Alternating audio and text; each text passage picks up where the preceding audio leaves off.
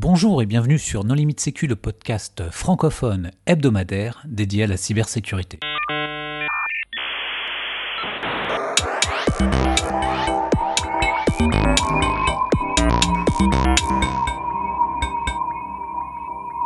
Alors aujourd'hui, nous allons parler de matériel dédié au chiffrement avec euh, Jacques Gascuel. Bonjour Jacques. Bonjour. Qui est cofondateur euh, de la société euh, FreeMindtronic. Et Fabrice Cranier. Bonjour Fabrice. Bonjour. Fabrice, tu es directeur recherche et développement chez FreeMindtronic. Oui, tout à fait. Depuis quelques mois. Alors, effectivement. puisque tu as la parole, est-ce que tu voudrais bien te présenter? Oui, tout à fait. Donc, je me nomme Fabrice Cranier. J'ai un passé euh, d'enquêteur judiciaire, dont 17 euh, ans en cybercriminalité, et également une appétence toute particulière pour l'informatique. Je suis ingénieur en conception et développement, et je connais Jacques depuis une dizaine d'années. Je suis également euh, maître de conférence associé à l'Université Toulouse Paul Sabatier, pour lequel je travaille sur de l'intelligence artificielle. Jacques, est-ce que tu veux bien te présenter? Alors, je suis Jacques Gascuel, je suis le fondateur de la.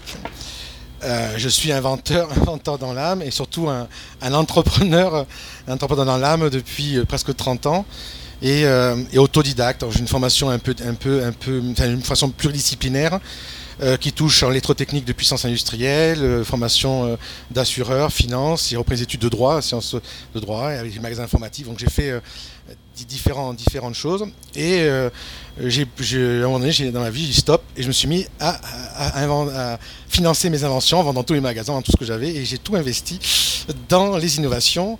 Et l'aventure a commencé. J'ai créé beaucoup de choses comme la clé USB, Vicky et d'autres, d'autres éléments dans le domaine de la sûreté souvent à contre-courant de ce qu'on pourrait penser, comme disait Fabrice. On aura l'occasion d'en reparler un peu plus tard. Voilà. Pour discuter euh, ce soir avec Jacques et Fabrice, les contributeurs de nos limites sécu sont Nicolas Ruff. Bonjour. Hervé Chauveur. Bonjour. Et moi-même, Joël Alors, euh, Jacques, est-ce que tu veux bien euh, nous faire un point sur les problématiques que vous adressez? On va partir du brevet numéro, le dernier brevet qui est sur l'authentification à clé segmentée que j'ai mis en œuvre dans, euh, dans l'invention euh, Ivy Safer. Euh. alors, c'est quoi le principe? Je suis parti du postulat, c'est comment redonner à, l'être humain une souveraineté individuelle à travers un outil qu'il aura à sa disposition et remettre l'humain au centre de de sa, propre sécurité. Donc là, évidemment, c'est un beau, c'est un beau challenge. Et à partir de là, on dit ben comment on peut faire euh, pour que euh, l'individu puisse avoir quelque chose entre ses mains, euh, qu'il puisse utiliser dans n'importe quelle situation, et qu'il soit connecté à rien, et qu'il soit totalement isolé, totalement anonyme. on, donc, quand on est inventeur, on se met des contraintes de fou qui paraissent impossibles au départ, et après il fallait trouver des solutions, et donc c'est beaucoup de R&D pour arriver à une solution finale, qui est vSafer, qui est l'aboutissement de plusieurs, plusieurs systèmes qui, qui sont dans cette dynamique de redonner à l'humain une souveraineté individuelle. Et donc euh, l'invention Safer a pour vocation de euh, sécuriser et de protéger euh, les secrets. Et, alors l'idée justement c'est de faire en sorte que ce soit extrêmement sécurisé. Comment est-ce que tu fais? Alors, première chose à laquelle j'ai pensé, c'est qu'il faut que l'humain ne dépende pas des machines, ni des systèmes externalisés, enfin des systèmes centralisés. Donc il faut un outil. Donc on va donc les secrets, ça peut être tout, hein. ça peut être un mot de passe, ça peut être des clés de chiffrement, ça peut être un PIN, enfin tout ce qui est lié à un secret. À partir de là, on va les stocker dans un dispositif. Là, j'ai pris un dispositif NFC, euh, un dispositif NFC de chez ST Microelectronics. On a du M24LR et du ST25, donc il n'y a rien de secret, hein, c'est un composant connu. Et à partir de là, on va donc, euh, on va pouvoir donc euh, soit générer ou soit stocker des secrets à l'intérieur d'un dispositif qui est chiffré, totalement chiffré, avec une, avec une particularité, c'est que les clés de chiffrement, c'est l'utilisateur qui les crée. C'est lui-même. Il n'a aucune dépendance avec les systèmes. Donc il appuie, et tout ça est automatisé, évidemment le côté utilisateur a été le plus gros challenge à le relever pour que l'utilisateur final puisse avoir une solution très rapide à utiliser et très simplement à utiliser. Donc c'est un dispositif où on stocke les secrets et à partir de là, on va pouvoir l'utiliser à la demande en fonction de ses besoins. Dans, ce domaine-là, on peut parler peut-être des secure elements. Est-ce que est-ce qu'on peut expliquer ce qu'est un secure element et est-ce que c'est différent d'un secure element? Est-ce que Fabrice, tu veux répondre plus précisément Est-ce que tu veux répondre à cette question plus précisément, toi, d'un point de vue technique ou pas technique? Ben, euh, par, rapport à ce qu'il a décidé, en fait, le but du jeu, c'était, comme il l'a dit, de remettre l'humain dans, l'histoire du chiffrement global. Donc, à l'heure actuelle, lorsque l'on va parler de sécurité bout en bout, hein, on va rester sur l'écosystème numérique. Donc, on va aller effectivement au mieux d'une machine terminale vers un destinataire terminal, mais on restera entièrement dans l'univers numérique. le but du jeu, c'est de rajouter en fait un décloisonnement total entre l'expéditeur et l'univers numérique, l'univers numérique et le destinataire. Donc là, ce qu'il a choisi, ça a été effectivement donc un composant NFZ qui est un composant passif, et c'est ça également qui était intéressant, pour pouvoir eh bien, assurer à minima la sécurité physique euh, son, euh, de son produit. Derrière, le composant qu'on utilise donc euh, a des sécurités mécaniques également pour pouvoir bien justement faire des enregistrements entièrement sécurisés et également d'avoir des communications sécurisées entre eh bien l'élément passif et le premier niveau de, de coopération de euh, d'acquisition numérique, euh, qui est à l'heure actuelle le lecteur NFC. Donc l'idée c'était un peu ça. Effectivement, on aurait très bien pu utiliser par exemple une Java Card, ah, simplement que mon problème avec la Java Card, et c'est ce que euh, on avait eu comme contrainte, c'est cette connexion obligatoire pendant tout le temps de, la connexion. Et ça, c'est ce qu'on voulait éviter. Les trois quarts des gens, en fait, le problème, c'est que on a tous eu des lecteurs Java Card pour nous permettre de rentrer dans nos systèmes d'information. Le problème, c'est qu'elles restent dans le lecteur. Et donc, on a une continuité en fait de communication possible et envisageable avec, euh, avec cette, puce euh, électronique. Donc là, l'idée en fait du composant, c'est justement d'avoir euh, un composant non actif, donc euh, en plus sans, OS, pour pouvoir faire un stockage sécurisé, mais également qui soit décorrélé à chaque usage. Donc en fait, la partie de connexion, eh bien, c'est juste le temps du passage. Point ligne. Est-ce que ça répond à ce que tu souhaitais? Donc, euh, donc en fait, vous avez, vous, avez développé une carte qui se connecte en NFC à quelque chose. Voilà, mais euh, en fait, ça, il n'y a rien de. et le fait, euh, pas le fait que ça se connecte à une, en NFC de manière temporaire, oui. plutôt que bah, une carte à puce que branchée en permanence. On va voir. Ça, Et donc, ça répond à quel besoin? Alors le premier besoin, ça, répond juste à avoir un nouveau type de bout en bout, puisqu'étant donné que là, pour le coup, on a l'intégralité entre l'expéditeur humain, hein, parce qu'il faut être détenteur de la carte, comme vous avez pour la carte NFC, mais par contre, la, euh, la connexion est une connexion éphémère. Ça, euh, c'est la partie en fait mécanique de ce que l'on a fait. le brevet Jack, c'est pas ça. Hein. Ça, c'est quelque chose d'obligatoire pour pouvoir eh bien, euh, communiquer nos, les fameux secrets dont il est les questions, que ce soit des clés de chiffrement, que ce soit des mots de passe, que ce soit des clés, on pourra en parler, des clés IAM qui, qui ont posé problème. Moi qui ai fait de la réponse sur incident, ah, eh bien, j'ai des cas justement où on a, si on avait un dispositif de ce type-là, eh bien, on aurait un petit peu moins de, de soucis. Après, le brevet Jack, il va vous l'expliquer, on n'y est pas là. Là, ici, on est sur la couche standard de communication chiffrée. Mais l'idée, c'est de périmétrer l'espace numérique et d'aller au-delà. Donc, euh, alors, l'innovation qui est dans la carte, donc c'est quoi? Line, vas-y, alors, je te laisse faire. Le principe est le suivant. On va donc, dans, euh, on a deux, dans, la, dans la carte, on a deux systèmes. On a un système, on va dire, qui est dans la carte, c'est la partie, la partie physique, et on a après un système qui est numérique. On va parler de la partie physique. Dans, la clé en question, la, clé qui sert, au chiffrement, vous avez la possibilité de pouvoir ajouter qu'on appelle des critères de confiance. Les critères de confiance sont physiques. Donc, dans la carte des c'est une liaison qu'on a fait pour d'autres services, on peut, on peut cumuler jusqu'à 12 critères de confiance cumulatifs. Ça veut dire que vous allez pouvoir dire je veux que ce secret ne puisse être utilisé que dans une zone géographique. On est, précis entre 1 mètre et 2500 mètres carrés. Vous avez la possibilité ensuite de rajouter un mot de passe. Vous allez pouvoir mettre un code barre, vous allez pouvoir mettre différents éléments, un mot de passe, une empreinte digitale. Donc vous allez pouvoir cumuler un ensemble de critères et s'il manque un seul critère, vous ne pouvez pas utiliser ce système-là. Ça, c'est stocké, bien entendu, dans des des dispositifs électroniques dans lesquels l'utilisateur, pas moi, c'est l'utilisateur qui définit. Alors, l'utilisateur ou l'administrateur va définir en fait les critères qu'il met, qu'il stocke dans la carte électronique. À partir de là, il va dire, et c'est là la grosse différence, c'est que chaque secret peut être sécurisé de manière différente. On peut gérer jusqu'à 200 secrets avec Safer, et chaque secret peut avoir des critères de confiance totalement différents et individualisés.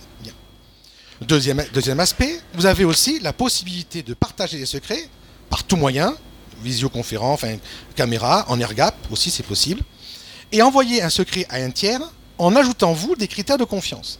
Ces critères de confiance, ensuite, il va être partagé, il va pouvoir les stocker dans sa propre carte, mais il ne pourra pas modifier ces critères de confiance que vous lui avez imposés.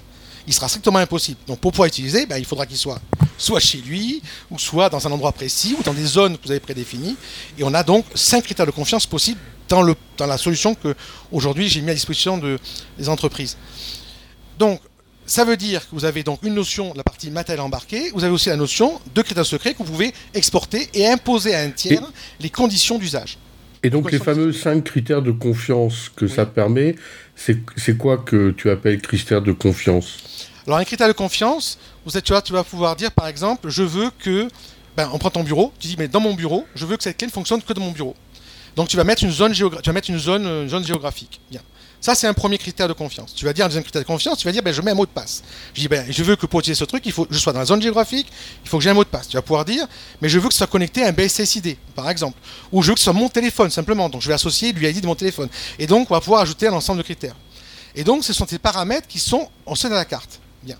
Autre deuxième critère, je veux par exemple imposer à un tiers distant, peu importe où il est sur la planète, les mêmes conditions, donc on en a cinq, qui vont être, qui vont être encapsulés dans, dans, le chiffrement, qui vont être bloqués. Tant que ces critères ne sont pas faits, on ne peut pas utiliser euh, le secret, notamment la clé de chiffrement. Donc on peut imaginer que je veux que la personne puisse lire un message à l'autre bout du monde dans une zone que j'ai prédéfinie, il ne pourra le lire qu'à condition qu'il soit dans les zones. Bien là, là, là, on a vu que trois critères. Euh, c'est quoi les deux autres qui manquent? Alors, les dix autres, tu as euh, les clés segmentées, tu génères un QR, tu génères un QR code. Alors, je vais t'en donner. Euh, il y en a. On avait l'empreinte, tu avais l'empreinte, tu avais la photo. La photo, les mots de passe, on a le, QR code, on a la géolocalisation et on a euh, l'UID. C'est-à-dire que tu, la personne te donne l'UID du téléphone. Oui, oui, du téléphone. Donc, en fait, on ne peut accéder au secret qui est dans la carte que si éventuellement on est dans la bonne zone géographique pour accéder à ce secret, qu'on a en main le bon téléphone, qu'on euh, connaît le mot de passe, éventuellement qu'on a été identifié sur le téléphone avec euh, sa photo ou son. Là, on a pris l'empreinte digitale pour l'instant. Son, empreinte, digitale. son empreinte digitale. Ok, mais finalement, c'est. Moi, je... Raison, oui. Moi, je peux avoir un, conteneur de mots de passe euh, euh, sur lequel j'applique un peu, les, mêmes, règles. les mêmes règles. Tout à fait. Exact, exactement. Euh, c'est tout à fait possible de, prendre en fait ce, nombre de contraintes parce que quelque part ce sont des contraintes d'ouverture que l'on a mis en place. L'idée, la première idée, c'était si on dérobe. Donc en fait, quand on va parler de clé de chiffrement. C'est un conteneur de mots de passe qui est sur une carte euh, NFC. Voilà, tout, tout à fait. Alors oui non. Oui non. C'est un container, effectivement, de secret, parce qu'il n'y a pas que le mot de passe. On peut très bien mettre des clés de chiffrement. Donc, si, l'idée, c'est si dans l'espace numérique, on avait malheureusement été compromis. On a des élévations de privilèges qui pourraient très bien permettre, il y a par exemple sur mon téléphone portable, celui-ci euh, devient compromis. On a euh, une élévation de privilèges qui récupère mes clés de chiffrement dans mon conteneur, je suis fichu puisqu'étant donné que là, on va pouvoir l'utiliser. Là, l'idée, c'était le, décloisonnement. Donc, c'est-à-dire, le conteneur chiffré, il est en dehors de l'espace numérique. Ça, c'est la première des choses importantes à bien comprendre dans cette idée-là, parce que derrière, elle va conduire en fait toutes les règles d'usage qui sont conduites en fait par ce système-là. L'idée, c'est que je dois pouvoir être en capacité d'organiser un univers physique, un environnement physique pour l'utilisation de cette clé-là. Donc mon conteneur à moi, je peux également obliger, quand vous êtes par exemple un DSI, eh bien je ne veux pas que l'ensemble des cartes eh bien, ne sortent euh, d'un environnement parce que eh bien après on pourrait déchiffrer des données professionnelles et eh bien là comme elles seront géolocalisées elles empêcheront en fait tout usage physique de cette clé-là en dehors du périmètre qu'on aura défini. Le but du jeu, c'est de rajouter des couches physiques en fait à l'usage. Et comment est-ce que tu contrôles ces, couches? Parce que euh, j'imagine que c'est pas dans le composant NFC qu'il y a un contrôle GPS. Absolument. comment est-ce que, tu, comment est-ce que tu détermines dans quelle zone euh, tu, tu, tu es? Alors, on a, une, on a une application. Non, non, vas-y, je t'en On a une, on a une application euh, qui, euh, euh, qui, est, qui est définie où la personne ben, va dire ben, je prends une zone. C'est très simple, on a fait un truc assez simple pour l'utilisateur. Il définit la zone en question et il définit la taille, la précision dans laquelle il veut limiter la zone d'utilisation. Donc on a une. Donc c'est une appli iPhone et Android, c'est ça? Ah Oui, absolument, oui, c'est une appli Android. Et donc on a. Oh. Et après, une fois que cette zone, est, une fois que cette zone est définie, il enregistre, elle est automatiquement enregistrée. Euh, il y a trois zones possibles. Il y dans la zone 1, 2 ou 3 de la, du bloc mémoire. Tout ça, évidemment, chiffré, mais peu importe. Mais on va dire que c'est stocké dans les zones mémoire. Ça, c'est la partie, la partie qu'on appelle euh, physique dans, dans le dispositif. Et au même titre, vous allez pouvoir enregistrer 3 BSSID, vous allez pouvoir enregistrer euh, un mot de passe et, d'autres éléments, d'autres éléments de confiance. Ah, après, en fait, on se sert en fait d'un moteur qui va avoir des capteurs pour pouvoir nous fournir les éléments qui nous intéressent pour les stocker en fait dans la carte NFC qui seront contrôlés lors de son usage. Donc l'idée, c'est un petit peu ça. Après, il faut effectivement avoir un moteur pour faire les clés de chiffrement, pour faire euh, la capture des données de géolocalisation, de l'environnement Wi-Fi, de l'environnement Bluetooth, de tous les environnements physiques que tu veux. Et ensuite, on l'insère euh, dans, la carte. Je vous donne un exemple tout simple. On va, euh, parler euh, de, de wallet. Hein. on a tous maintenant des bons, des bons portefeuilles Bitcoin bien fournis. Hein. et puis, bah, ils sont stockés dans mon téléphone. Là, ici, j'ai l'intégralité de, de mes données sur mon téléphone. Malheureusement, je me prends un ransomware sur mon téléphone Qu'est-ce qui se passe? Ah, on va parler de double chiffrement là pour le coup. En fait, j'avais également un conteneur chiffré type wallet qui vient d'être rechiffré par un, ransomware. Eh bien, malheureusement, eh bien, tout mon argent eh bien, vient d'être vient de disparaître au travers eh bien, d'une problématique de chiffrement. À partir du moment où les clés, en fait, vous les avez toujours avec vous, décloisonnées. Mon mon téléphone, effectivement, en l'espace de, de 3 minutes, il a été entièrement chiffré. Bah ouais, bah alors je change de téléphone et puis bah, je remets mes, euh, mes codes wallet dessus. C'est juste en fait, l'outil matériel euh, ne reste qu'un outil matériel. Donc là, Fabrice, tu dis wallet. Donc en fait, euh, vous avez fait un portefeuille de crypto-monnaie. ça peut servir à stocker la crypto-monnaie? Ça, je confirme. Alors je confirme, mais aujourd'hui, c'est devenu exclusif parce que la licence est vendue enfin vendue, elle est attribuée à, un groupe qui s'appelle Kipser Group, qui sortira le, le code wallet avec cette technologie au mois d'octobre. Ça s'appelle Kipser Group. C'est le futur code wallet qui va arriver au mois de septembre avec quelques petites nouveautés. Ok, donc en fait, vous vous positionnez avec euh, cette carte NFC en, en concurrent de, de Ledger. Ben oui, effectivement. La technologie n'étant pas tout à fait la même, puisqu'on n'est pas sur une technologie connectée, on est sur une technologie éphémère, justement. Ah, pour éviter en fait tout problème à ce niveau-là. C'est pas le sujet, Hervé, parce que mmh. mais effectivement, on n'est pas dans la même mécanique que Ledger, et les possibilités par rapport aux autres code wallets sur le marché, parce qu'il n'y a pas que Ledger, en fait, nous, on peut stocker, on pourrait stocker en fait techniquement sans ledger, puisqu'on peut stocker aussi les clés dérivées, on peut stocker sur le portefeuille. Les possibilités dans Kipser sont assez importantes. On peut stocker les bits, on peut stocker les qu'on appelle les, les, les bits 39, les, les, phrases secrètes. On peut stocker quasiment tout dans dans, dans. Il y a de la, place. En plus de, ça, on peut aussi les partager. On peut partager les clés privées en air gap.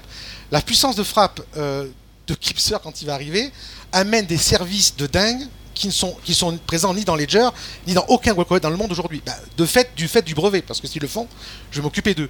Mais dans l'autre, dans l'autre approche, euh, c'est un brevet mondial hein, que j'ai déposé. Donc, dans l'autre approche de DAL, ça ouvre de nouveaux services. Ça veut dire le fait de pouvoir partager ses clés privées, le fait de pouvoir sauvegarder euh, ses, phrases secrètes. Euh, dedans. Donc, en fait, cette technologie, on peut stocker, comme tu dis, Hervé, différents secrets.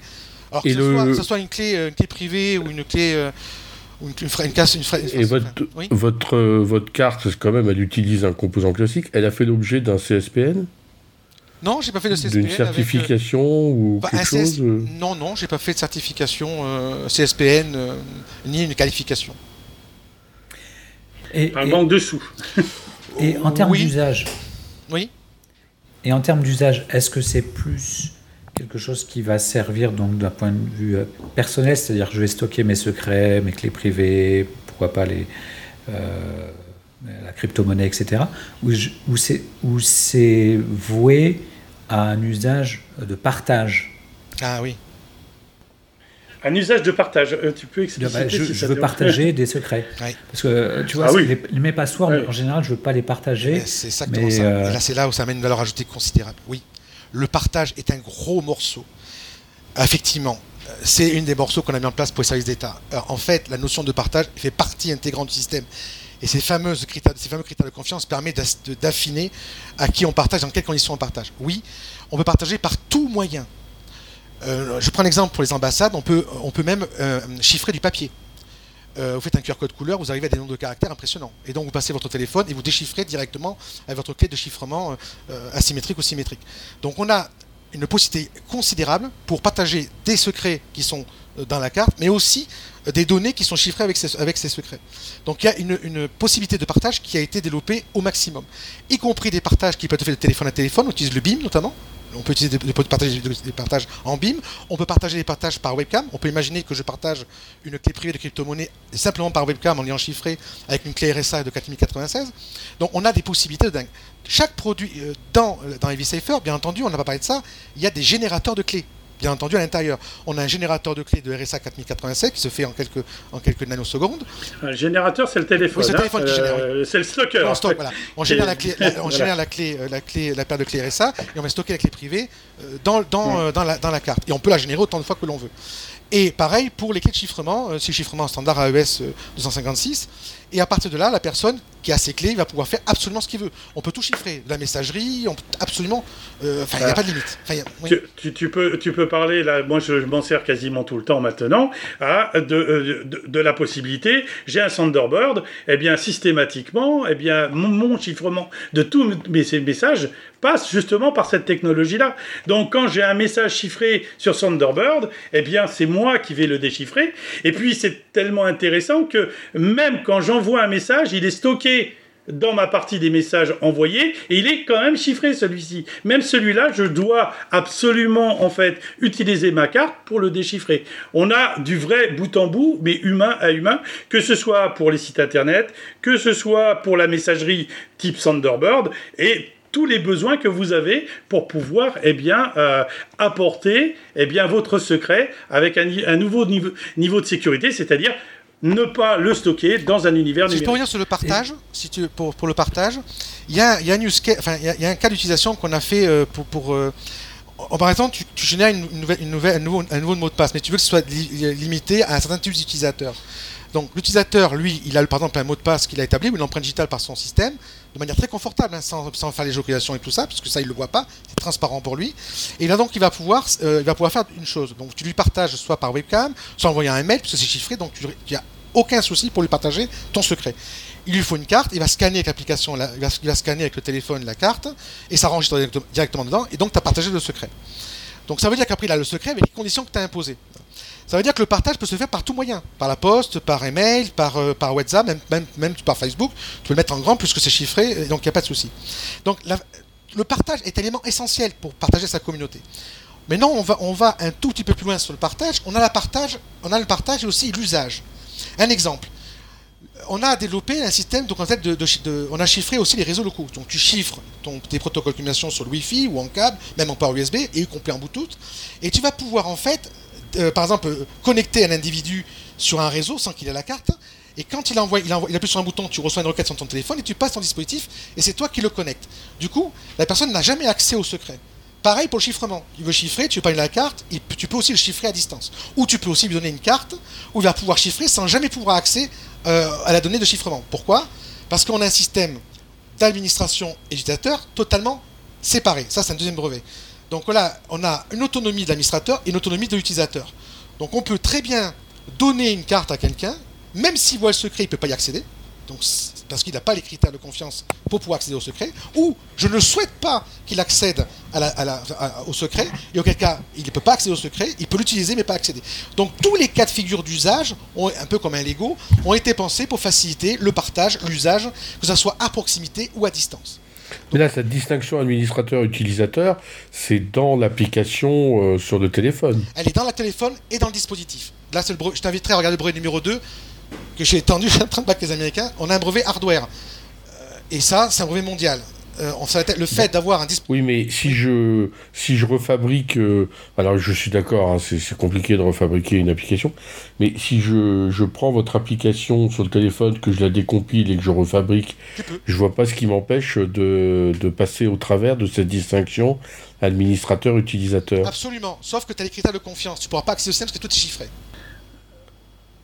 En, fait, il te faut physiquement après ta carte pour pouvoir eh bien, ah euh, fournir l'information. Et elle, elle est derrière le logiciel. Tu peux prendre l'APK, tu la, tu la retravailles, c'est pas grave, quoi. C'est pas fait, Oui, euh, les critères de confiance, c'est l'utilisateur, l'administrateur, ou parce que l'administrateur peut mettre ses mots?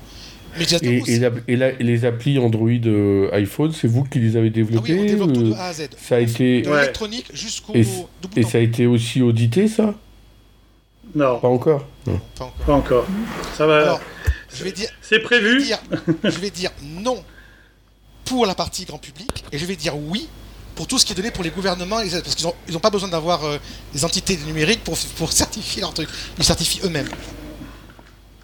Oui, mais bon, il faut quand même que ça passe euh, par, par, certains éléments. Ce ce qu'on veut dire, c'est que la partie numérique, eh bien, on est parti du principe qu'elle peut être compromise, mais quand on regarde même un modèle RSA, bah finalement on connaît l'algo, il n'y a pas de souci. Le problème, c'est de connaître les clés, quoi. Eh bien, on est sur le la même idée, c'est que à un moment donné, il va te manquer quelque chose pour pouvoir, eh bien, solutionner le problème.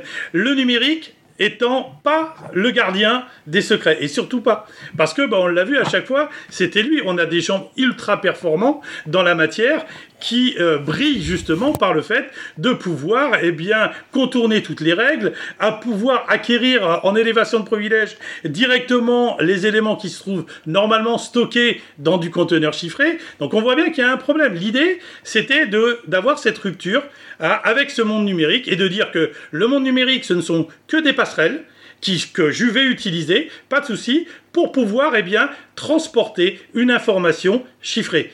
Donc au départ, il faut bien sûr la chiffrer. À l'arrivée, il faut pouvoir la déchiffrer. Et pour pouvoir obtenir ces éléments-là, eh bien, il va falloir avoir un composant physique en dehors de, l'univers numérique. C'est un peu ça l'idée. Fabrice, on peut pas être parler de ce qu'on est en train de faire, qui devrait être prêt dans un mois et demi. On a fait une extension, euh, ce qui est à la base sur. Euh, on a fait une extension qui va permettre de transformer Gmail, Gmail, euh, et de rajouter en fait à Gmail le dispositif. Donc du coup, vous allez pouvoir chiffrer Gmail avec la carte, directement. Et le message restera chiffré de bout en bout, y compris sur de Gmail, et les clés, la clé de chiffrement est dans votre carte. Donc ça veut dire que là, j'amène à, Gmail une solution de chiffrement de bout en bout depuis un dispositif, et que même si le système est corrompu, on devrait accéder au système de la donnée, elle resterait chiffrée parce que c'est moi qui ai la clé dans mon dispositif. Donc ça, ça devrait être opérationnel normalement euh, ben, Comme tu vas le faire avec comme on le fait avec Thunderbird, comme euh, tu vas pouvoir transférer la donnée, ça, il n'y a pas, a pas de souci. La double authentification, ça existe déjà depuis euh, X temps, quoi. Je veux dire, il faut. L'idée, c'est d'avoir un peu plus de, de, critères de confiance et de pouvoir les rendre en fait. Euh, euh, de pouvoir les faire correspondre avec un univers physique. C'est-à-dire que si je me trouve pas, par exemple, je suis un hacker de je sais pas où, de n'importe quel pays, bah malheureusement, si je suis pas au bon endroit, bah, ça va être beaucoup plus compliqué. Même avec une usurpation d'identité, eh bien, ça va être compliqué. Il faudra que tu viennes dans mon hôtel. Dans ces cas-là, si c'est à l'hôtel, ou alors que tu sois à cet endroit. L'idée, c'est également un peu ça, c'est d'augmenter une sécurité naturelle, d'y rajouter, euh, pour pouvoir eh bien assurer eh bien, cette, un nouveau niveau de sécurité. Je peux un autre, un autre exemple qu'on a fait pour euh, une organisation de journalistes d'investigation? On prend le cas, c'est que, à part si tu tombes sur des qu'on appelle des fanatiques, des fous qui, qui coupent la tête à tout le monde sans aucune motivation, en principe, lorsqu'on lorsqu'on kidnappe quelqu'un, c'est qu'on veut obtenir de lui un secret. Bien, ça c'est la base. Quand j'ai développé ce système-là pour eux, on, est parti, j'ai parti du postulat, c'est comment on fait pour limiter qu'on appelle euh, l'attaque, euh, l'attaque physique humaine, c'est-à-dire par chantage, par menace, euh, on est proche de l'espionnage, c'est-à-dire comment on fait pour empêcher la personne de, dévoiler un secret. Comment on fait? Et comment on fait pour limiter le risque d'atteinte à l'intégration physique? Tous ces Sans lui couper le doigt. Hein. D'accord, hein, sans lui couper le doigt. Bah, de toute façon, on sait bien qu'effectivement, il faut avoir le, code sous la contrainte. Parce que sinon, oui, tu peux toujours mettre la tempe euh, pour que le mec euh, il mette son doigt, il tape son code et à partir du moment où tu l'as sous la main avec son téléphone et sa carte, le tour est joué. Mais eh ben, non. Et là, il l'aura pas. Justement, non, là, il l'aura pas. l'exercice. Non, il l'aura pas justement. Parce qu'il a un code sous la contrainte, c'est ça? Non, non. je peux même lui donner tout. On va repartir le scénario. Premier scénario. La personne, on va prendre le scénario du rédacteur en chef. Le rédacteur en chef est en France, d'accord? Il va donc lui créer qu'on appelle une clé de chiffrement. Il va créer une clé de chiffrement avec un critère qui est le critère de localisation, c'est Paris. D'accord C'est Paris. la personne, alors Paris, ça peut être aussi avec un mot de passe, un des critères, mais il y a un critère de confiance qui est physiquement sur Paris. La personne part euh, au Pakistan, il doit faire une enquête, une investigation, et il passe la frontière. Première étape, il doit passer la frontière. À la frontière, on lui dit Oh, oh, oh t'as un dispositif Safer, viens ici, donne-moi tous les mots de passe, je vais voir ce qu'il y a dedans. Est d'accord oui, d'accord, pas de problème. Donc il lui donne le dispositif, pas une contrainte là, parce que si tu fais ça, je te fous en prison. Donc le problème va être résolu. Il n'y a pas de problème, je vais respecter le droit. Voici la carte. Il met donc, donne tous les identifiants, il rentre dedans. Et la carte, elle est vide. Il n'y a rien dedans. On est d'accord Bien. Donc il passe la frontière, on lui rend le dispositif, à condition qu'on lui rend le dispositif, bien entendu. Mais en principe, si tu t'enfreins pas de règles. Il passe la frontière, et après c'est simple il va appuyer sur un bouton, il va générer une clé RSA. Une clé RSA. Il va prendre sa clé, il va prendre sa clé publique, il va l'envoyer par SMS, parce qu'il peut faire du SMS, du MMS, il peut même l'envoyer par WhatsApp, parce qu'il veut, à son rédacteur en chef. Son rédacteur en chef va prendre la clé, la clé euh, symétrique qu'il a mis les, critères de confiance, et il lui envoie chiffré avec sa clé publique. Lui va scanner, il met sa clé publique dans son dispositif. Terminé. Son protocole de communication chiffré est fait. Il n'y a pas de serveur, il n'y a pas de données, il n'y a que là. Il est totalement intraçable. Mais le rédacteur, l'utilisateur. mais dans ton, exemple, dans ton exemple, euh, il passe pas la frontière parce qu'on lui confisque sa clé. Et donc, euh, pour passer les frontières, dans ton exemple, il faut un dispositif à double fond. C'est-à-dire qu'il faut, euh, par exemple, une, clé à mémoire USB qui semble tout à fait normale et qui en réalité a un double fond que tu vas pouvoir activer uniquement avec des secrets qui sont sur un téléphone qui a l'air normal. Donc là, dans des exemples extrêmes comme ça, moi je. Attends, tu prends, tu, tu prends un Veracrip avec un Shadow Disk et puis c'est bon quoi. Je veux dire, dans l'idée, c'est un peu ça. Oui. Et derrière, tu as la carte pour pouvoir ouvrir justement le Shadow Disk. Oui, oui, mais si tu veux, maintenant qu'on a fait l'épisode, bon, ben les mecs euh, dans ces pays-là, ils vont pas, ils vont pas laisser passer la carte. Ils vont chercher partout si le mec il a une carte. Ah mais celle-là, ça sera une carte blanche en fait. Ça sera ça quoi. Il y aura rien. Hervé, si je peux me permettre, aujourd'hui, aujourd'hui, Hervé, tu comprends bien que ce que tu viens de dire, non seulement je l'ai créé, et non pas en numérique, mais en 100% hardware, mais je ne vais pas en parler ici, sans en parler. Donc la clé que j'ai fait il y a 10 ans pour les services d'État français, il y avait absolument beaucoup plus puissant que tu annonces ici. Mais c'est pas le sujet. Concernant la carte, c'est dire que c'est une carte qui a marqué VCR dessus. Mais si tu veux faire un bouton ou le dissimuler et faire d'autres solutions, avec plaisir, je te ferai. Donc là, on prend un scénario standard où on te laisse passer la frontière, bien entendu. Mais si tu veux un dispositif qui ne se voit pas, avec un tel encapsulé ou déconnecté ou autre, autre système pour que ça passe sous les radars, oui. Quand même, tu t'exposes à un risque qui te fait choper. Là, du coup, tu es en dissimulation. En matière pénale, c'est chaud quand même. Enfin, c'est un, autre, débat. Revenons sur un système, un scénario, on va dire, standard. Si effectivement tu passes la frontière, ou il te le confisque, comme tu le dis, si tu passes la frontière, en matière de respect du droit international, il passe la frontière, il va, créer il va récupérer cette clé, il va chiffrer dans son canal. Il va chiffrer avec ça. Et après, il pourra utiliser le canal qu'il veut. Le canal du pays. Il va pouvoir envoyer les données chiffrées avec sa clé. Quand il a fini, il appuie sur un bouton et détruit sa clé. Il repasse la frontière, si on le demande, la carte est toujours vide. Par contre, si on le kidnappe, on dit, il y, a il y a effectivement la clé à l'intérieur. Et on lui dit, mais non, tu as une clé de chiffrement, donne-nous les codes. Ben, il va pouvoir dire, je peux donner le mot de passe éventuellement. Mais il y a un critère de confiance qui n'est pas chez moi. Il est en France, chez mon rédacteur en chef. Et l'avantage d'avoir un produit qui est connu, c'est qu'ils sauront qu'il y a un critère de confiance qui peut être délocalisé à Paris. Si c'est pas connu, il va falloir qu'il explique. C'est un autre sujet. Mais là, on parlera du renseignement. C'est pas le sujet de la discussion d'aujourd'hui. Mais là, dans le cas de figure d'un produit standard, on est bien dans une solution en disant Monsieur, je vous donne tous mes secrets, voici accès, mais moi, il y a un code, il y a un critère de confiance dont je n'ai pas la maîtrise, dont je n'ai pas la connaissance qui est à Paris. Donc, ça ne servira à rien de le torturer, ça ne servira à rien de le menacer, parce que de toute façon, il n'a pas le secret. Il faudra aller kidnapper le rédacteur en chef. Donc, on est dans une solution. Alors, ça, c'est qu'un secret, on peut en mettre 12, vous imaginez. Donc, dans l'opération globale, ça permet, un temps soit peu, de limiter le risque de menaces, de chantage et d'autres services analogues. Donc, on est vraiment. La, notion de, segmentation ou le critère de, confiance peut être fait connu du fait de l'administrateur, connu du fait de l'utilisateur, et étant donné que c'est ce qu'on appelle, des, décorrélés, on peut protéger l'utilisateur par, par les moyens que je viens d'expliquer. Donc ça, c'est un use case, bien entendu. Euh, on peut faire d'autres choses comme ça. Mais on peut aussi le faire sur papier. On peut le faire sur différents critères de support. Mais, euh, mais le, mieux, c'est certainement pas une carte. Euh, tu as des vêtements, tu as, as une casquette, tu peux la mettre dans n'importe quoi. c'est un tag, hein, donc il n'y a pas de souci. Pour l'exemple, hein plutôt de, te balader avec un dispositif, c'est encore mieux. Hein. Alors, je vais te dire un truc qu'on a fait pour. Alors, juste un message pour les ambassades. on peut le faire sur... moi je voyage pas, c'est pas pour moi. on peut partager la clé par enveloppe. C'est-à-dire que vous envoyez un courrier postal et vous mettez votre clé imprimée en QR code dans une enveloppe. Vous avez plusieurs méthodes de, possibilités euh, de partage d'une clé et ainsi de suite. Donc il y a plusieurs, plusieurs modalités de, récupération du secret avec les critères de confiance. Mais il me semble qu'il y a pas de, il y a un problème de man in the middle dans ce scénario parce que du coup il n'y a aucun, aucun secret prépartagé entre la source et la destination. Donc quelqu'un qui est au milieu et qui intercepte, euh, qui met sa propre clé publique par exemple, peut agir comme intermédiaire sur toutes les communications. Non. Bah non, parce que là, ici, tu as euh, ta, ta, clé, elle va avoir quand même ses critères de confiance. Et ça, ces critères de confiance, ils ont été passés avant. Et donc, elle ne répondra pas. Le problème, il est là. C'est que derrière, on peut en fait imaginer en fait le, scénario des critères de confiance est là parce qu'on se dit notre clé peut être compromise.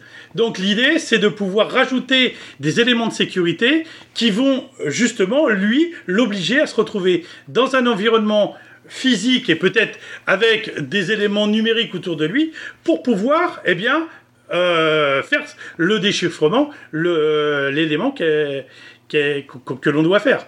Après, c'est des couples de clés. Là, de la même manière, non seulement tu as la partie chiffrée, mais tu as la partie signature. Puisqu'on a l'envers aussi, hein, de la même manière. Hein. Donc euh, voilà, l'idée, l'idée, c'est de pouvoir, eh bien, de bout en bout, et ton l'attaque de l'homme du milieu, ben, s'il s'il m'envoie une clé, il génère, comme l'appli elle est publique, il se génère en fait un couplet RSA, et il m'envoie sa clé publique, ah, mais je vais recevoir une clé publique, mais qui n'a pas euh, comme on peut en recevoir dans tous les mails qu'on reçoit habituellement. C'est pas pour ça que ça sera pas celle qui nous intéresse. Parce que la clé privée, elle est dans le tag et elle a été générée par l'individu, par les, par les pas individus. Donc tu peux envoyer la clé que tu veux, ça ne servira à rien. Et alors, si tu peux partager des secrets, ça veut dire que quand même les secrets sont accessibles et que tu peux, à un moment donné, les sortir. Oui. À la différence, à la différence d'un secure element où normalement les, secrets sont euh, inexportables.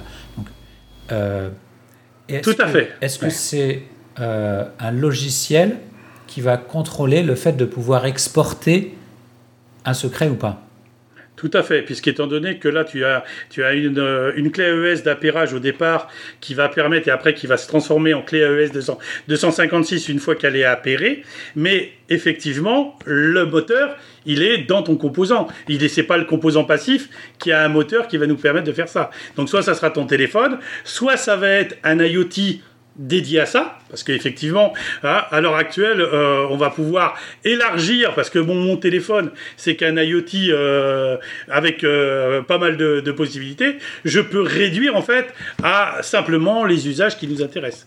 Mais effectivement, le calculateur, il n'est pas dans un composant passif. Et c'est presque son intérêt aussi d'être un composant passif. Parce que bah, lui, mal, une fois qu'on l'a trouvé par terre ou des choses comme ça, il ne va pas répondre à autre chose que ce pourquoi il a été fait. On va pas pouvoir le compromettre parce que bah, j'ai eu une faille de, sécurité dans mon algo euh, qui va. voilà, l'idée c'était un peu ça aussi, mm. d'ajouter. Et en règle générale, c'est ce que tu as dans la poche. Hein. Donc c'est pas quelque chose. Ta carte bleue, euh, on sait qu'elle a, elle a des trous. Ok, mais en règle générale, déjà, le premier critère de confiance, c'est que tu l'as avec toi. En fait, c'est un, peu, ça. Mais si le logiciel est compromis, par exemple, par un malware ou par. Euh, bah, il répondra plus parce qu'il sera, il sera détérioré. Il faudrait que non seulement on ait une, très bonne analyse, un, reverse complet de l'APK qui nous permette de voir comment est enregistré les données. Et le problème, c'est que bah, le composant en lui-même a ses propres sécurités. Tu, as quand même trois tampons mémoire qui sont là pour t'aider. Donc, tu as des mots de passe qui sont à l'intérieur. Hein. et, les enregistrements, c'est pas que dans un seul registre. Hein. donc là, il va falloir également eh bien, faire toute une industrie pour pouvoir, eh bien, on peut physiquement extraire la donnée. Après, il faut être en, capacité de la lire. C'est un petit peu la même chose que le message chiffré. Ouais, ben tiens, je te le donne, mon message chiffré, il n'y a pas de Les données sont chiffrées à l'intérieur et même les clés sont segmentées et elles-mêmes chiffrées. Donc il y a un système enfin, à l'intérieur. Donc il... C'est pas propriétaire, c'est que nativement, en fait, il y a cette protection, et la qui est là. des blocs mémoire natifs de. Est-ce qu'on est qu'on met, nous, bah, effectivement, dedans? Après, si tu, casses, si tu casses, par exemple, ce qui est faisable, hein, de casser les, les, qu'on appelle les, les, cartes de, les cartes NFC, hein, tu fais une attaque brute force sur les, sur les, sur les clés de sécurité, les clés de les codes d'accès, et tu vas rester au bloc mémoire. tu vas passer un peu de temps, mais tu vas rester au bloc Mais de toute façon, c'est chiffré à l'intérieur. Et les critères de confiance, c'est toi que les amis, ils sont d'origine physique, ils sont extérieurs à la carte. Euh, si tu mets une empreinte digitale, si tu mets un mot de passe, c'est dans ta tête. Donc, quoi qu'il arrive, sur 12 critères de confiance, il faut que tu trouves les 12 pour, pour pouvoir déchiffrer le système. Et en plus, chaque élément est, étant sécurisé de manière individuelle. Donc, il ne suffit pas de, trouver les données. Il faut ensuite. Enfin, même nous, on n'y arriverait pas. Hein. Même nous qui avons conçu le système, on n'y arriverait pas de toute façon. En fait, et puis euh, le but du jeu, c'est qu'une information secrète, en fait, elle a une durée de vie, on le sait bien. Hein. S'il te faut 10 ans pour pouvoir la récupérer, bah, on peut dire que finalement, c'est bon, on a, on a joué ce qu'il fallait. Parce que, bah, justement, c'est pour ça que RSA, on l'a toujours, hein, alors que c'est un élément calculable. On sait dans combien de temps on va être capable de le casser. Le CC, c'est pareil. Hein. Mais par contre, bah, on sait qu'on a encore une petite période de tranquillité hein, qui, qui est là. Et ça, c'est également des éléments à prendre en compte. si toi, tu es revenu du pays étranger, hein, et puis bah, la durée de vie du cassage, c'est un an, et toi, tu y passes six mois, bah, c'est pas grave, c'est bon. On sait qu'on est en sécurité. Si je peux faire une anecdote par rapport à ce qui s'est passé récemment, vous avez dû le voir, où les mecs, ils ont extrait la clé privée euh, de, la YubiKey et de tous, les, de tous les systèmes qui sont à peu près analogues. Ils ont fait une attaque, une, attaque transversale, euh, brute force, et ils ont expliqué comment ils ont fait. Ils ont tombé toutes les, tous les, ils ont extrait la clé euh, du microcontrôleur en, corrompant le firmware. Donc, on voit bien que les attaques brute force sur les mains actifs est aussi possible, même qu'ils ont eu les certifications qui vont bien. Donc, euh, plus, plus actifs que passifs. Donc ça veut dire qu'aujourd'hui, je n'ai pas, enfin, j'ai dit par là, c'est que c'est pas parce qu'on a les morts sécurisés. On, prend en matière électronique embarquée. Aujourd'hui, ils vont utiliser des systèmes ils vont utiliser des, calculateurs euh, des, MCU et qui ne sont pas protégés par des, grilles d'attaque. C'est aberrant de voir ça. Pourtant, les produits sont vendus et même certifiés aujourd'hui. C'est assez, amusant. Quand vous creusez en électronique, si vous prenez des composants qui ont des grilles, qui ont des grilles de protection pour éviter les attaques, les attaques intrusives ou, enfin invasives, pardon, attaques invasives, il y a des composants qui existent. Ah, bien sûr, ils sont plus chers. Tu vas pas pouvoir faire une clé à 22 euros, ça c'est sûr. Mais il y a des produits qui existent, des technos qui existent, mais ils sont pas utilisés. Donc après, forcément, dans, ma solution, pas que je sais pas faire. Si on voulait faire euh, pour faire une Java card, on, te livre tout les trucs te livrer avec. Il y a un beau jeu. Donc on peut faire des choses. Mais après, derrière, il faut que le composant lui-même soit résistant euh, à l'attaque de remplacer les firmware et, tout ça. Alors ça se fait, ça se fait très bien, même en open source, il y a des trucs qui sont très bien faits. Mais pour autant, il y a des technologies qui existent, qui permettent, récemment, parce qu'on travaille sur des projets justement avec des composants à grille, euh, notamment en fait pour le spatial et autres, qui permet justement, non pas pour résister aux attaques intrusives, mais pour résister aux, bombardements, ioniques et tout ça.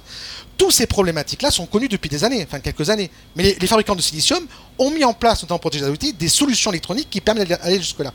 Alors on n'est pas en ce cas de figure aujourd'hui pour, pour la solution de ST microélectronique, mais sur des solutions, des solutions électroniques NFC, sur la nouvelle génération qui arrive là pour l'année prochaine, qui vont être intégrées, il y a bien aussi ces grilles. Et le chiffrement, il est fait de bout en bout depuis le dispositif NFC.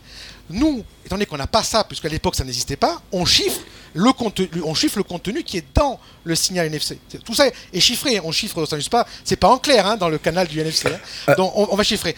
Mais dans les solutions qui vont arriver, le chiffrement se fera hardware aussi. Est-ce que tu peux rappeler le, le nom du produit pour que les gens puissent euh, le retrouver Alors, ça s'appelle Heavy Safer. Heavy, comme évidence la preuve, Safer, c'est C-Y-P-H-E-R. C'est donc heavysafer.com. J'ai mis le site en ligne depuis, depuis dimanche. heavysafer.com. Il y a toute l'info dedans. Voilà. Mais là, vous vendez en direct euh, Vous vendez comment? Parce que là, ça vient de sortir. Est-ce est que vous cherchez des distributeurs? Est-ce que, enfin, voilà, de, comment vous faites pour commercialiser? Alors, en fait, au départ, euh, c'est euh, Fabrice et d'autres personnes qui m'ont convaincu parce que moi aujourd'hui, ma clientèle n'est pas du tout dans le domaine du public. Ce que j'ai développé. Donc, je l'ai mis récemment, euh, suite à l'interview de, de, et tout ça, et Fabrice m'a dit, ben, on va mettre ces produits à disposition des entreprises. Donc, c'est récent comme idée, parce que j'estime aussi que ce produit mis entre de mauvaises mains peut être assez dangereux. Alors, après de là, j'ai créé cette, gamme de produits. voilà, notre modèle économique est le suivant. Nous, Freemantronic, on conçoit et on fabrique des produits à la marque de nos clients. C'est-à-dire qu'après notre client, il a sa marque, ses produits, alors qu'il soit soit connu ou très souvent c'est pas connu parce que c'est euh, dans l'élément euh, d'usage de l'entreprise, mais c'est leur marque qui apparaît sur le produit. Peu importe la forme après comment elle va apparaître. Et nous après on fait des licences de brevets et on développe à la marque du client. On n'a pas vocation Freemantronic à faire des produits consommateurs à vendre aux clients directement. Alors pour EasySafer c'est une exception. On va dire que c'est on met à disposition aujourd'hui cette technologie, mais si la licence euh, est vendue aujourd'hui ou est attribuée de manière exclusive comme ça a été fait pour le code wallet qui, a été fait à Kipser, à Kipser Group, eh ben, les produits vont sortir de la vente, il faut passer par ces sociétés. Ceux qui l'auront acheté seront toujours suivis à vie, parce que les produits sont garantis à vie. Ils seront suivis, maintenus euh, et euh, à vie d'opération. Alors, je voulais préciser un petit détail. Quand les personnes. J'ai un peu ce modèle, on va dire un peu Apple, on, on, on dit que c'est un modèle Apple. Je reprends ce que m'a dit marketing. L'idée est pas trop mal. On va dire que quand la personne achète le produit, je considère qu'elle n'a pas acheté les services complémentaires. Par exemple, là j'ai développé le plugin pour, euh, euh, Gmail. La personne va le télécharger, ça sera gratuit. Le plugin pour Thunderbird sera gratuit. Tout ce qu'on va faire ensuite, grâce à Fabrice sur la R&D, tous les services qu'on va pouvoir ajouter auprès de, auprès de HeavySafer, ça sera, gratuitement pour les clients. Ce qui est, nous, facturé dans l'entreprise sous Mentronic, c'est que un client veut avoir, par exemple, un critère de confiance basé sur un VPN, sur un serveur distant, il veut rajouter de nouveaux critères de confiance. Donc ça, on va facturer le développement sur du spécifique ou un plugin, c'est encore le cas en ce moment, sur les plugins propriétaires, sur les messageries propriétaires déjà chiffrés, ou un gouvernement ou des services d'État voudraient avoir leur propre clé pour être sûr que si le service tombe ou qu'il est espionné pour des raisons X ou Y, hein, qu'ils puissent avoir le contrôle de leurs données chiffrées, de leur messagerie avec leur, carte, avec. Donc tout ça, ce sont des choses qu'on fait sans mesure. Mais normalement, on n'a pas vocation à, vendre de produits. EasySafer fait partie des exceptions. Euh, voilà. Si j'ai répondu à ta question, Hervé? Et aujourd'hui, vous, cherchez, euh, vous cherchez euh, des investisseurs, des, à recruter euh Oui. Alors là, par contre, vu, la demande que j'ai. Ah. et, alors, vous, vous recrutez où En Andorre. J'ai vu que voilà, vous étiez en Andorre, donc c'est pour des raisons de défiscalisation Pas du tout. ah non, c'est pour le bonheur des Pyrénées Ah oui, là, je confirme. Alors, pour, pour différentes raisons. Un, je vais expliquer pourquoi. Euh, un, euh, la sécurité en Andorre est, est, assez importante. Vous pouvez, sortir, il n'y a pas de vol. Euh, les, enfants peuvent sortir, même la nuit. Il y a toujours de la police, c'est extrêmement surveillé, extrêmement sécurisé. Andorre, premier point. Donc la sécurité est très importante. Deuxième élément, bah, on est en montagne, on est dans les Hautes-Pyrénées et je vais vivre en montagne. Donc là, je suis servi, je suis dedans.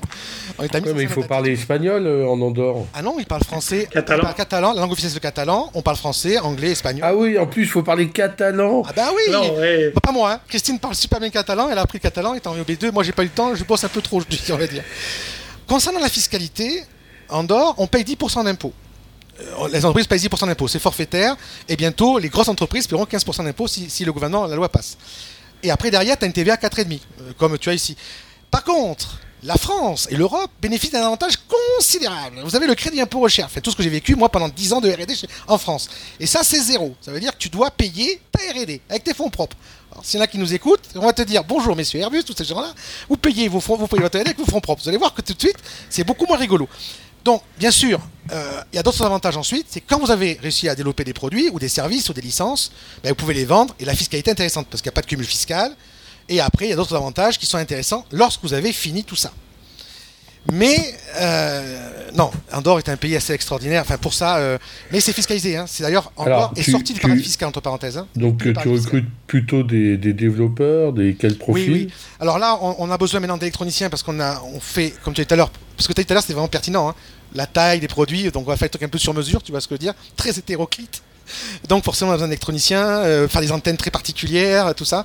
Donc électroniciens des gens dans le système embarqué parce qu'on fait toute la partie système embarqué parce qu'il y a aussi on fait pas que du passif on fait aussi, on fait aussi de l'actif bien entendu et après toute la partie développeur euh, logiciel alors maintenant web puisqu'on a aussi la partie euh, web puisqu'on fait des extensions euh, les extensions parce qu'il y a beaucoup de demandes sur ces fameuses extensions et donc c'est voilà électronique système embarqué développeur et oui. Et développeur, oui, effectivement, Apple aussi, hein, parce que bon, on a beaucoup de demandes pour Apple. Je, je m'excuse auprès des auditeurs, c'est que Apple, c'est un peu, c'est pas qu'on peut plus faire, c'est que je précise pour Apple, Apple avait un bug sur l'ancienne version. On y a participé parce qu'on s'est rendu compte que dans, Apple, il ne faisait que du monocanal, ce qu'on appelle du mono, de mono-mémoire. Et donc, les dual mémoire ne fonctionnaient pas. Tout ce qui était en dual mémoire ne fonctionnait pas. Or, ST microélectronique, le composant qu'on utilise, c'est la dual mémoire. Donc, on ne pouvait pas écrire sur ça ni lire sur cette. Donc, ils ont corrigé. Depuis novembre, dans la version 14, on peut maintenant gérer les doubles mémoires. Seulement, il faut qu'on redéveloppe tout avec les algorithmes validés par Apple, parce qu'Apple a ses propres systèmes, et donc on a des contraintes qu'il faut respecter par rapport à Apple. Donc il va nous falloir, je pense, entre un an et deux ans de développement pour venir adapter tout ce qu'on a fait dans Apple. C'est possible, mais il va falloir du temps. Donc si on a un développeur qui est passionné par Apple, on est preneur aussi. On a beaucoup de Linuxiens. On a beaucoup de Linuxiens, c'est vrai. Voilà. Donc, euh, il y a beaucoup, beaucoup de choses à faire avec cette technologie. Ça soit on a aussi sur le contrôle d'accès. Là, on parle de chiffrement, mais on peut ouvrir des portes avec. Euh, on peut ouvrir des portes, on peut faire énormément de choses. Énormément de choses. Ça me semble une bonne ébauche de conclusion, ça. Est-ce que tu voudrais apporter le mot de la fin?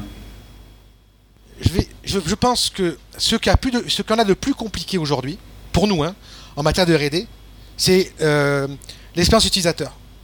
Parce que l'utilisateur est habitué à faire du numérique. Il appuie sur un bouton, ça marche. Et il faut qu'on arrive à avoir le même confort que le numérique avec l'interface hardware. Et ça, c'est un sport extrêmement complexe. On est aux millisecondes. Là, on programme pour réduire les secondes, les millisecondes, pour arriver aujourd'hui avec, euh, avec euh, par exemple, un exemple sur, euh, sur, qu'on fait sur Gmail. On est arrivé à, moins d'une seconde. Pour que la personne ben, dise à moins d'une seconde, c'est chiffré. Ben, ça paraît anodin à une seconde. Mais aujourd'hui, les gens sont tellement habitués à l'instantané que nous, on, on est dans cette unité. Et c'est très compliqué d'avoir quelque chose simple à utiliser et, c'est très compliqué, très très dur. Et, le RD, en fait, il est là justement, c'est bien prendre en compte les cas d'usage utilisateurs. L'informatique, c'est fait pour des utilisateurs et pas pour des informaticiens. Ça fait des années que je dis toujours la même chose, mais c'est important parce que ben, justement, on aura une adhésion sur la sécurité si, eh bien, on l'a rend facile à utiliser. Tant qu'elle est trop compliquée, eh bien, on connaît, on sait, on connaît tout ce qu'il faut, mais par contre, on ne l'utilisera pas. Hein, euh, les, euh, les, composants PGP et ainsi de suite, on les a depuis des années et pourtant, eh ben, on les utilise pas. Il y en a combien qui utilisent la messagerie chiffrée avec Thunderbird hein, Et je peux vous assurer que pourtant tout est prévu dedans. Hein. Donc il y a quand même quelque chose qui qui passe pas et il faut rendre en fait cet usage à l'utilisateur parce que finalement c'est lui en fait. Si je peux me permettre, sur le dernier point, notamment sur pour pouvoir toute la simplicité, on est en train de réfléchir. On, est allé, on a fait un bouton d'appui tu chiffres. Un bouton t'appuies, tu déchiffres. On est arrivé à, réduire au maximum l'interaction humaine dans l'option. Et en plus, on lui propose à chaque fois, est-ce que tu veux chiffrer ou non? Donc à chaque fois, on lui propose pour pas qu'il oublie. Est-ce que tu veux chiffrer ou non? Donc il y a une action. Donc on travaille sur la notion de dire, ben, n'oublie pas que si c'est censé, chiffre. Donc on essaye d'être pas trop intrusif, pas trop être machin, mais il a plus qu'un bouton chiffré, déchiffré. Et je pense que ça, on a déjà atteint un, ça s'appelle un, une étape qui est pour nous énorme, Une étape euh, énorme. Et tout ça, faire simple, et en tout ce qu'on explique depuis le début de, cette aimable euh, interview, arriver à faire tout ça et que tous les critères soient vérifiés, que tout ça, et que ça arrive simplement en une moins d'une seconde, que ça chiffre des chiffres. C'est très sport. Mais c'est passionnant. L'usage, c'est passionnant. Mais c'est dur. voilà ce que je peux conclure. bien. Jacques, Fabrice, merci beaucoup d'avoir euh, accepté notre invitation. Chers auditeurs, merci à, toi. Nous espérons que cet épisode vous aura intéressé et nous vous donnons rendez-vous la semaine prochaine pour un nouveau podcast. Au revoir. Au revoir. Au revoir. Au revoir.